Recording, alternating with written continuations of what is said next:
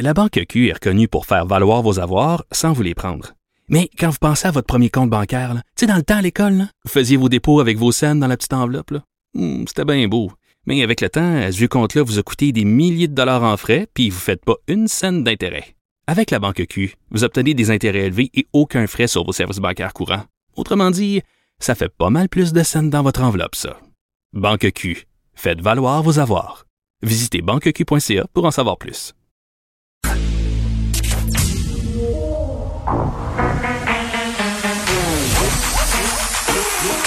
Elle a une opinion sur tous les sujets. Pour elle, toutes les questions peuvent être posées. Geneviève Peterson. Cube, Cube, Cube, Cube Radio. Salut tout le monde, j'espère que vous allez bien. Hey, on s'en peut plus. Jour de budget fédéral aujourd'hui, premier budget de Chrystia Freeland. Euh, mais ça va être intéressant de suivre ça parce que bon, évidemment, c'est son premier budget. On est en pandémie. C'est une femme, c'est une journaliste économique de formation. Là, c'est pas euh, quelqu'un euh, que plusieurs personnes prennent très au sérieux. Bon, je vais pas supposer du pourquoi, du comment, mais quand même, euh, dans l'article Journal de Montréal qui parle du budget Freeland, on voit une story que partagée euh, Chrystia Freeland où elle porte un chandail Je parle féministe. Moi, j'ai hâte de voir où ça va l'amener, ce Pour vrai, même moi, je suis pas sûre que j'aurais été game dans les circonstances si j'avais occupé un poste comme elle, de m'afficher ouvertement féministe comme ça. Pas que j'ai honte d'être féministe, mais il me semble que ça ouvre la porte à toutes sortes de commentaires euh, désobligeants. Mais je suis très, très curieuse de savoir euh, comment ce budget-là va être reçu un peu plus tard. Évidemment, Mario Dumont va revenir euh, là-dessus. Euh, émission aujourd'hui qui parlera de COVID, évidemment, mais pas que. On aura d'autres sujets pour vous. On va parler de ce qui se passe en Chine avec les Ouïghours, là, notamment cet article de la presse euh, qui reprend un dossier euh, ben, qui, qui est dans la, pas qui reprend, là, mais qui est dans la lignée d'un dossier euh, fait par un autre média. Je crois que c'est Global Mail là, sur la provenance du coton les vêtements qu'on se met sur le dos. Toujours, euh, bon, c'est un enjeu depuis des années, là, la provenance de nos vêtements, la façon dont sont faits. Là, je sais pas si vous vous rappelez du documentaire de True Cost. C'est un documentaire, ça coûtait 10 piastres pour l'avoir. Je sais pas pourquoi. Je pense que c'était pour financer euh, une initiative là, pour justement la mode éthique. Mais moi, je l'avais écouté. C'était dans la foulée de l'effondrement d'un endroit où on fabriquait des vêtements au Bangladesh. Il y avait plusieurs compagnies d'impliquer là-dedans, là, les classiques H&M, Joe Fresh, etc. Ça avait vraiment brassé là à l'époque. Ça avait soulevé bien des questions ces compagnies-là euh, qui ont après ça adopté d'autres politiques, euh, mais des politiques qu'on peut remettre en doute, contester, parce que parfois c'est peut-être un petit peu hypocrite. Euh, mais bon, dans la foulée du travail forcé des populations ouïghours en Chine, c'est un débat qui refait surface. Puis, tu sais, vraiment, on se demande tout le temps comme consommateur ce qu'il y a moyen de se passer euh, du coton chinois, des vêtements faits en Chine. Euh, J'ai tendance à répondre que non, mais on va parler à une spécialiste de la mode qui va venir un peu nous expliquer c'est quoi la réalité derrière tout ça. Euh, on revient sur le COVID, là, quand même. ça a l'air toujours un peu bizarre à dire quand je dis des chiffres encourageants. Je veux dire, c'est pas encourageant là, de vous annoncer qu'il y a 1092 cas de COVID aujourd'hui, mais c'est quand même une baisse. Mais on le sait, à chaque fin de semaine, à chaque début de semaine, on a moins de cas parce que les gens ont tendance à moins aller se faire tester la fin de semaine. Mais si ça continue comme ça à baisser, je trouve que c'est quand même, euh, je sais pas, encourageant. On voit la lumière au bout du tunnel. Hey, je la vois tellement. Mais attends, ah non, je la vois, puis je la vois pas tant que ça, Monsieur Legault. Vrai, là, en fin de semaine, j'ai trouvé ça vraiment dur. Je me demandais si j'allais en parler aujourd'hui, puis je me disais, je veux pas comme donner du gaz à ceux qui disent liberté, puis à ceux qui disent liberticide, puis à ceux qui disent euh, mesures sanitaires trop intenses. Vous comprenez ce que je veux dire? Mais, mais j'ai trouvé ça tough.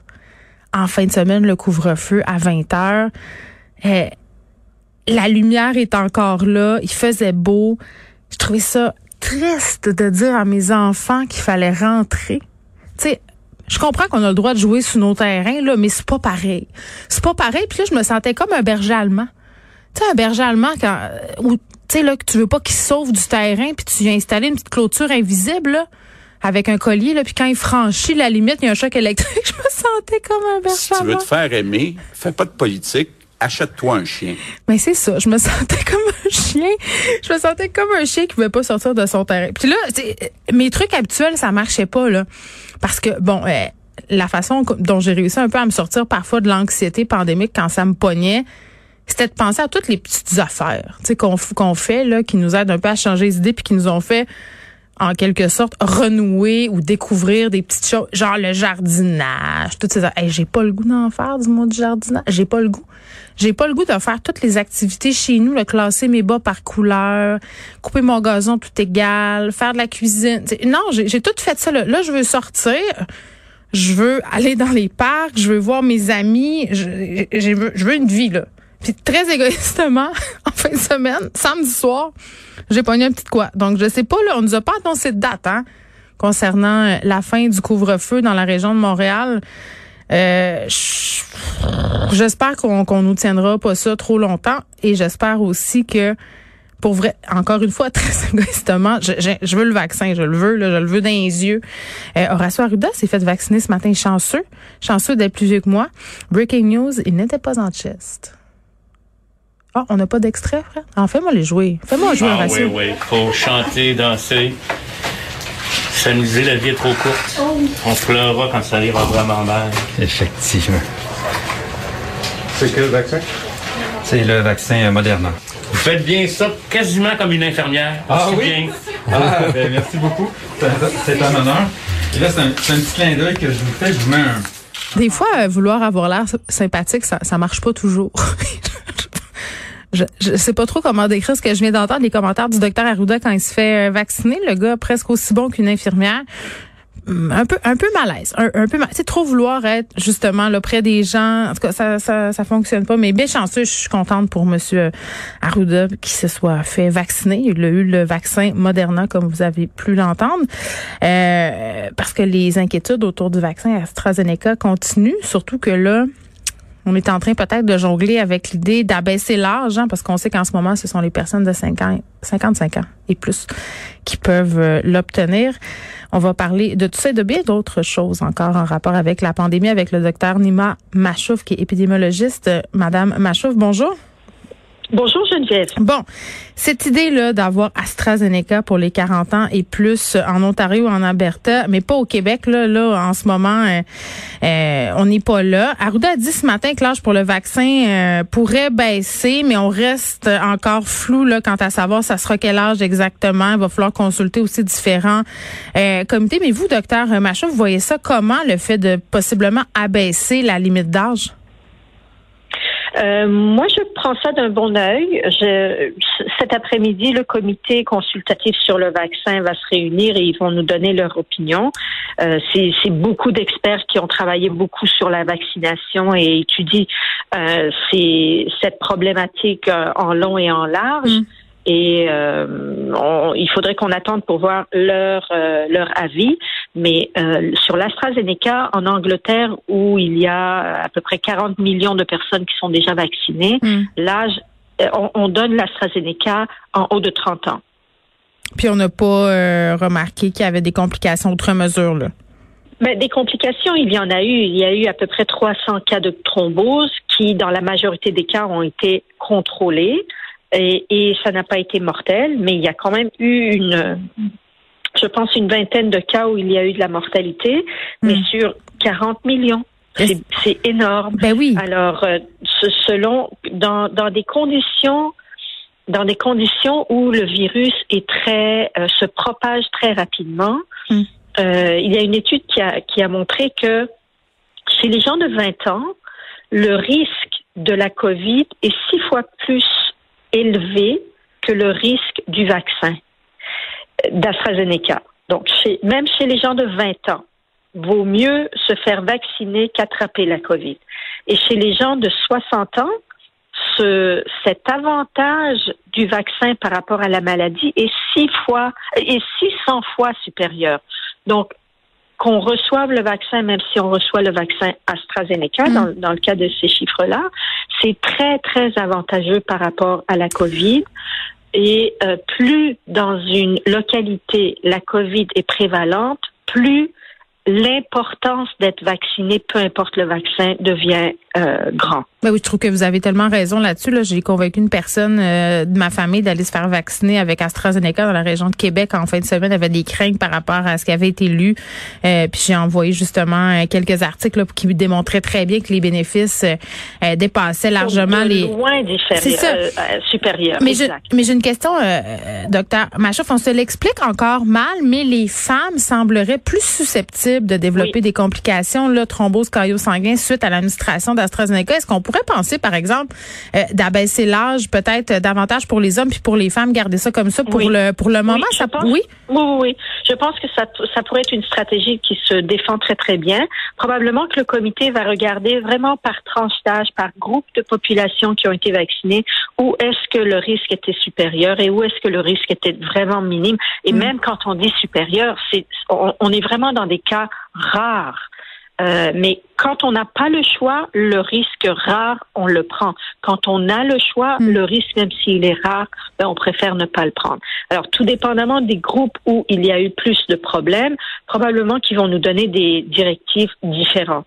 Euh, et euh, personnellement, pour une femme en bas de 40 ans, je dirais probablement, on a mieux choix. On attend. Étant donné qu'on ne comprend pas exactement ce qui se passe, attendons. Oui, c'est ça. Mais sinon, à part ça, moi, personnellement, j'aurais pas de, de difficulté. Moi, si j'étais un homme de 40 ans, hmm. euh, je me serais fait vacciner par euh, AstraZeneca. Oui, donc on applique le principe de prévention et on attend de voir ce que le Comité consultatif national de l'immunisation va décider cet après-midi. Ils vont se prononcer cet après-midi. Alors, on attend. Il faut attendre les, les nouvelles. Bon, parlant euh, de COVID, de cas, docteur Machouf, là, 1092 cas aujourd'hui. Je trouvais ça encourageant. Pour vrai, j'ai l'impression que les cas sont en baisse au Québec.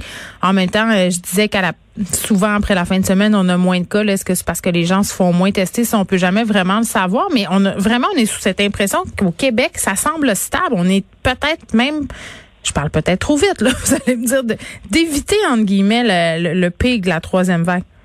Non, non, non. Pas non? Encore. On est, on est encore à plus que 1000 cas par jour. OK.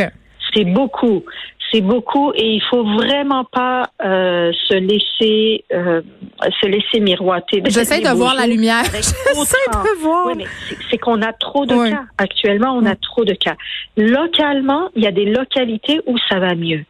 Mais euh, globalement, dans l'ensemble du Québec, 1000 cas par jour, c'est trop. Surtout sachant que plus qu'on a des variants en circulation, plus le nombre de personnes infectées va être élevé. Et et moins on donnera la chance au vaccin de réussir sa campagne. Alors, euh, il faut vraiment qu'on vaccine au, le plus rapidement possible le plus grand nombre de la population hmm. pour qu'on soit avantagé par rapport au virus qui devient de plus en plus intelligent. On n'a plus du tout affaire au virus de, de l'année passée. C'est un nouveau virus. Oui, puis là, parlons-en de vaccination. Le 25 des Québécois qui ont reçu une dose, euh, on peut quand même être content de ça. On est loin de l'immunité souhaitée. On est loin de la deuxième dose pour tout le monde. Euh, est-ce que ça va si bien que ça, la campagne de vaccination? Puis est-ce que le 24 juin, ça reste un objectif qui est réalisable? Euh, est-ce que c'est réalisable? il, faut, il faut qu'on vise le 24 juin, à mon avis. Il faut qu'on se donne tous les moyens pour que ce soit réalisable.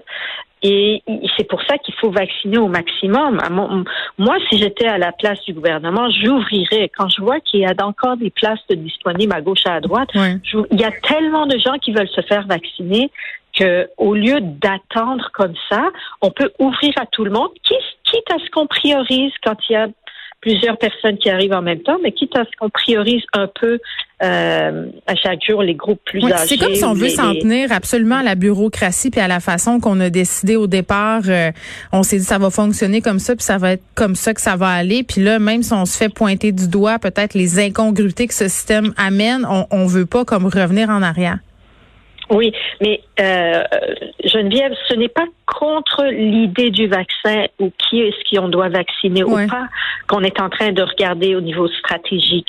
C'est comment réussir pour vacciner le plus rapidement possible. Le vaccin est là, l'équipe est là, l'emplacement est là. Mais ben, c'est ça. Euh, donnons accès à, au plus grand nombre de personnes possible ou hum, on peut aussi, dans des, étant donné qu'on sait que la transmission se fait essentiellement dans les dans les zones, dans les lieux clos, dans les endroits où les gens se retrouvent dans euh, à l'intérieur en- ensemble pendant de nombreuses heures et surtout avec un système de ventilation qui est inadéquat. Là où le système de ventilation est adéquat, Et on dirait que vous parlez des écoles. On dirait. des écoles, beaucoup, beaucoup des écoles et des milieux de travail aussi, Oui. dans de- des lieux de travail où il y a concentration de personnes. Pourquoi vous pensez que les travailleurs migrants ont été priorisés? Euh, parce que eux, ils vivent collectivement. Ils arrivent tous au même endroit, dans le même village, dans la même zone agricole, puis ils, ils vivent dans des dortoirs. Ben, s'il y en a un qui pogne la COVID là-dedans, il va le transmettre à beaucoup de Ben, personnes. sûr.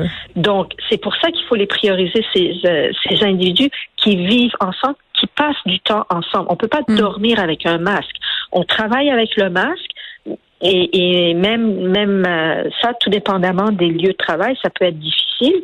Alors, euh, on pourrait créer des campagnes de vaccination sur les lieux de travail, les, camp- les- des équipes mobiles qui vont d'un lieu de travail à l'autre. Comme ça, on vaccine rapidement les gens. La cadence de vaccination va augmenter énormément. Ben oui, puis le docteur Arruda euh, puis Christian Dubé arrêtent pas de parler de penser en dehors de la boîte et d'être comment ils disent ça, créatif, proactif, en tout cas tous les synonymes pour dire qu'on a l'initiative. Euh, je pense qu'on pourrait se forcer encore un Ils ne peu. le sont pas assez. Ben, à mon ça. avis, ils ne le sont pas assez. Les structures sont trop lourdes. Euh, les décisions se prennent trop tard. Et regardez ce qui se passe en Ontario. Ça nous dit exactement ce qu'on sait Ouais. depuis, le dé- de- de- depuis des mois et des mois. Il faut agir vite. Il faut agir avant que le virus devienne problématique, avant que la situation devienne Ben, catastrophique. là, c'est trop tard, là. Puis je rappelle aux gens qu'on a fermé la frontière avec l'Ontario euh, hier. Euh, docteur Nina Machouf, merci. Juste dire au passage, euh, un article de la presse canadienne qui a attiré mon attention, peut-être une motivation supplémentaire là, pour aller se faire euh, vacciner, les boys. Selon une étude italienne, euh, COVID-19 pourrait multiplier votre risque de souffrir de dysfonction érectile. Si vous en souffrez déjà, vous pourriez aussi être plus à risque d'être infecté par le coronavirus. Hein, c'est un bon argument, ça, les gars, pour aller se faire vacciner.